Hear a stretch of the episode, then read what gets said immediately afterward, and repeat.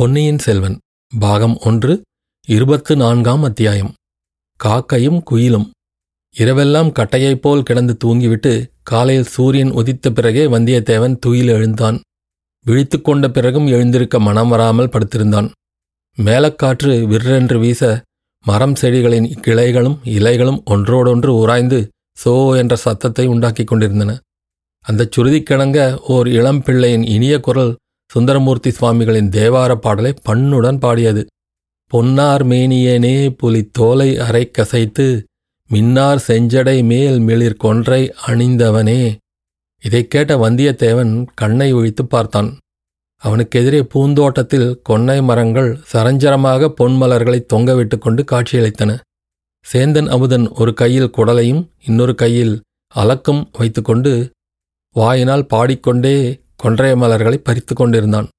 அதிகாலையிலே எழுந்து ஸ்நானம் செய்து திருநீரை புனைந்திருந்த சேந்தன் அமுதன் சிவபக்தனாகிய மார்க்கண்டனைப் போல் தோன்றினான். இப்படி இனிமையாகவும் அழகாகவும் பாடும் பிள்ளையின் குரலை கேட்க அவனுடைய அன்னை கொடுத்து வைக்கவில்லையே என்ற எண்ணத்துடன் வந்தியத்தேவன் எழுந்தான். அமுதனைப் போல் தானும் பூந்தோட்டம் வளர்த்து சிவகைங்கரியம் செய்து கொண்டு ஏன் ஆனந்தமாய் காலம் கழிக்கக்கூடாது எதற்காக கையில் வாழும் வேலும் ஏந்தி கொண்டு ஊர் ஊராக அலைய வேண்டும்? எந்த நேரமும் பிறரை கொல்லுவதற்கும் பிறரால் கொல்லப்படுவதற்கும் ஆயத்தமாக ஏன் தெரிய வேண்டும்? இத்தகைய எண்ணங்கள் அவன் மனத்தில் உதித்தன. ஆனால் சிறிது நேரத்தில் மனம் மாறியது. சேந்தன் அமுதனைப் போல் உலகில் எல்லாருமே சிவபக்தர்களாயிருந்து விடுவார்களா? திருடர்களும் கொள்ளைக்காரர்களும் வஞ்சகர்களும் எளியவர்களை துன்புறுத்துவதில் களிப்படைகிறவர்களும் இருக்கத்தான் செய்வார்கள். இவர்களையெல்லாம் அடக்கி நியாயத்தையும் தர்மத்தையும் நிலைநாட்ட அரசாங்கம் வேண்டும். அரசாங்கம் நடத்த அரசர்களும் அமைச்சர்களும் வேண்டும். இவர்களுக்கு ஆபத்து வராமல் பாதுகாக்க வேளக்காரப் படைகளும் வேண்டும். தன்னைப் போல் அரசர்களுக்கு ஓலை கொண்டு போகவும் ஆட்கள் வேண்டும். ஆம் இன்று சுந்தர சோழ சக்கரவர்த்தியை பார்த்தே தீர வேண்டும்.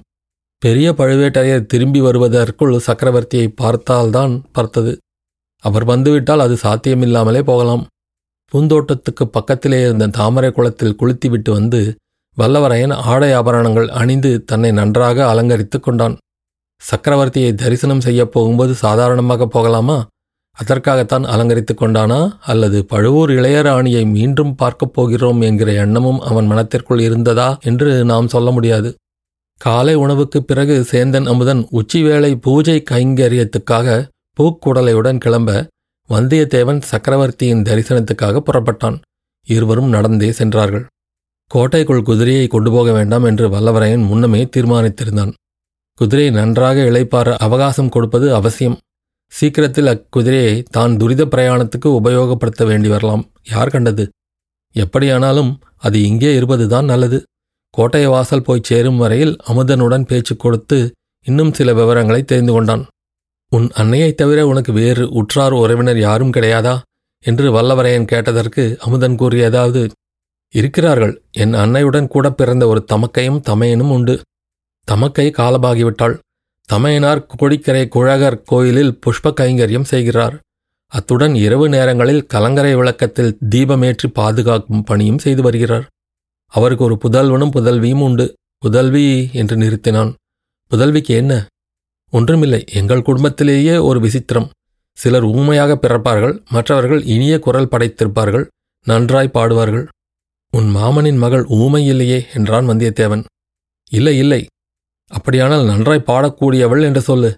உன்னை காட்டிலும் நன்றாய் பாடுவாளா? அழகாயிருக்கிறது உங்கள் கேள்வி. குயில் காக்கையை விட நன்றாய் பாடுமா என்று கேட்பது போல் இருக்கிறது. பூங்குழலை பாடினால் சமுத்திரராஜா அலை எறிந்து ஓசை செய்வதை நிறுத்திவிட்டு அமைதியாக கேட்பார். ஆடு மாடுகளும் காட்டு மிருகங்களும் மெய்மறந்து நிற்கும். உன் மாமன் மகளின் பெயர் பூங்குழலியா? அழகான பெயர். பெயர் மட்டும்தானா அழகு?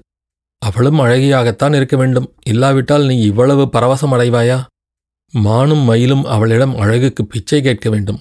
ரதியும் இந்திராணியும் அவளைப் போல் அழகையாவதற்கு பல ஜென்மங்கள் தவம் செய்ய வேண்டும். சேந்தனமதனுடைய உள்ளம் சிவபக்தியிலேயே பூரணமாக ஈடுபடவில்லை என்பதை வல்லவராயன் கண்டுகொண்டான். அப்படியானால் உனக்கு தகுந்த மணப்பெண் என்று சொல்லு.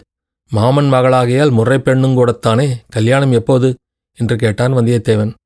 எனக்கு தகுந்தவள் என்று ஒரு நாளும் சொல்ல மாட்டேன். நான் அவளுக்கு எவ்விதத்திலும் தகுதியில்லாதவன் பழைய நாட்களிலே போல பூங்குழலிக்கு சுயம்பரம் வைத்தால் ஐம்பத்தாறு தேசத்து ராஜாக்களும் வந்து போட்டி போடுவார்கள்.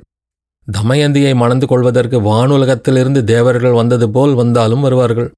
ஆனால் இந்த கலியுகத்தில் அவ்விதமெல்லாம் ஒருவேளை நடவாது. அப்படியானால் உன்னை மணந்து கொள்ள அவள் விரும்பினாலும் நீ மறுத்து விடுவாய் என்று சொல்லு.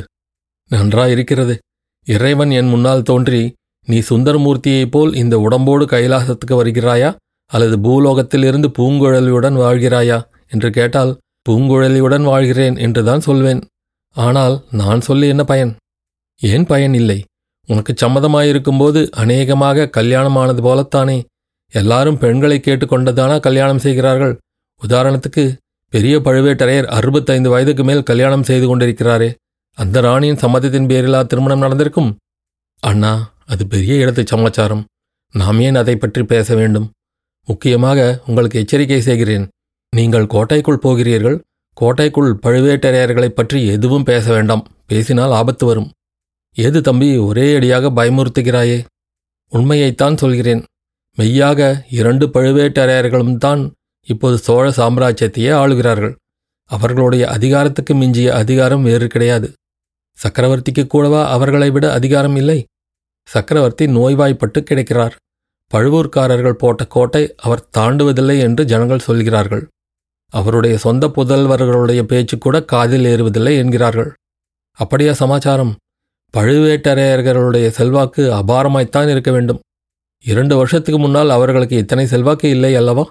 இல்லை. அதிலும் சக்கரவர்த்தி தஞ்சைக்கு வந்த பிறகு பழுவேட்டரையர்களுடைய அதிகாரம் எல்லையில்லாமல் போய்விட்டது. அவர்களை தட்டி பேசுவதற்கு யாரும் கிடையாது.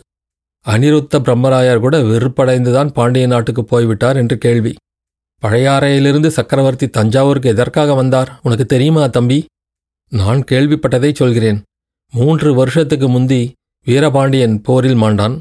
அச்சமயம் சோழர் படைகள் பாண்டிய நாட்டில் சில கொடூரங்களைச் செய்ததாக கேள்வி. யுத்தம் என்றால் அப்படித்தானே? மதுரை சோழ ராஜ்யத்துக்கு உட்பட்டு விட்டது ஆனால் வீரபாண்டியனுக்கு அந்தரங்கமான சிலர் எப்படியாவது பழிக்கு பழி வாங்குவதென்று சபதம் எடுத்துக்கொண்டு சதி செய்கிறார்களாம். பழையாறியில் மன்னர் இருந்தால் அவரை பாதுகாக்க முடியாது என்றுதான் அவரை பழுவேட்டரையர்கள் தஞ்சைக்கு அழைத்து வந்து விட்டார்கள். இங்கே கோட்டையும் வலி உள்ளது கட்டுக்காவலும் அதிகம். அதோடு சக்கரவர்த்தியின் உடம்பு நலத்துக்கும் பழையாறையைக் காட்டிலும் தஞ்சாவூர் நல்லது என்று வைத்தியர்கள் சொன்னார்கள். சுந்தர சோழரின் உடம்பை பற்றி எல்லாரும் சொல்கிறார்கள் ஆனால் என்ன நோய் என்று மட்டும் யாருக்கும் தெரியவில்லை. தெரியாமல் என்ன? சக்கரவர்த்திக்கு பக்கவாதம் வந்து இரண்டு கால்களும் சுவாதீனம் இல்லாமல் போய்விட்டன. அடடா அதனால் அவரால் நடக்கவே முடிவதில்லையோ? நடக்க முடியாது. யானை அல்லது குதிரை மீது ஏறவும் முடியாது. படுத்த படுக்கைதான். பல்லக்கில் ஏற்றி இடத்துக்கு இடம் கொண்டு போனால்தான் போகலாம். அதிலும் வேதனை அதிகம். ஆகையால் சக்கரவர்த்தி அரண்மனையை விட்டு வெளி கிளம்புவதே இல்லை. சில காலமாக சித்தம் அவ்வளவு சுவாதீனத்தில் இல்லை என்றும் சொல்கிறார்கள். ஆஹா என்ன பரிதாபம். பரிதாபம் என்று கூட சொல்லக்கூடாது அண்ணா. அதுவும் ராஜநிந்தனை என்று சொல்லி பழுவேட்டரையர்கள் தண்டனை விதிப்பார்கள். பழுவேட்டரையர் பழுவேட்டரையர். எங்கே யாரிடம் பேசினாலும் பழுவேட்டரையர்களைப் பற்றியே பேச்சு. அவர்கள் எவ்வளவு பராக்கிரமசாலிகளாயிருந்தால்தான் என்ன? தனபொக்கிஷம் தானிய களஞ்சியம் தஞ்சை நகர் காவல் ஒற்றார் படை எல்லாம் அவர்களுடைய வசத்தில் இருக்கும்படி சக்கரவர்த்தி விட்டிருக்கக்கூடாது இவ்வளவு அதிகாரத்தையும் அவர்களிடம் விட்டதனால் அல்லவா சக்கரவர்த்திக்கு விரோதமாக சதி செய்யத் தொடங்கிவிட்டார்கள்? இவர்களுடைய சதி எவ்வளவு தூரம் பலிக்குமோ அது பலிக்காமல் போக நம்மால் இயன்ற பிரயத்தனம் செய்ய வேண்டும். சந்தர்ப்பம் கிடைத்தால் சக்கரவர்த்திக்கும் எச்சரிக்கை செய்து வைக்க வேண்டும். இதற்குள் கோட்டை வாசல் வந்துவிட்டது. சேந்தன் அமுதன் தனது புதிய நண்பனை பிரிந்து தளிக்குளத்தார் ஆலயத்தை நோக்கிச் சென்றான். வந்தியத்தேவனோ எத்தனையோ மனக்கோட்டைகளுடன் அந்த கோட்டை வாசலை நெருங்கினான்.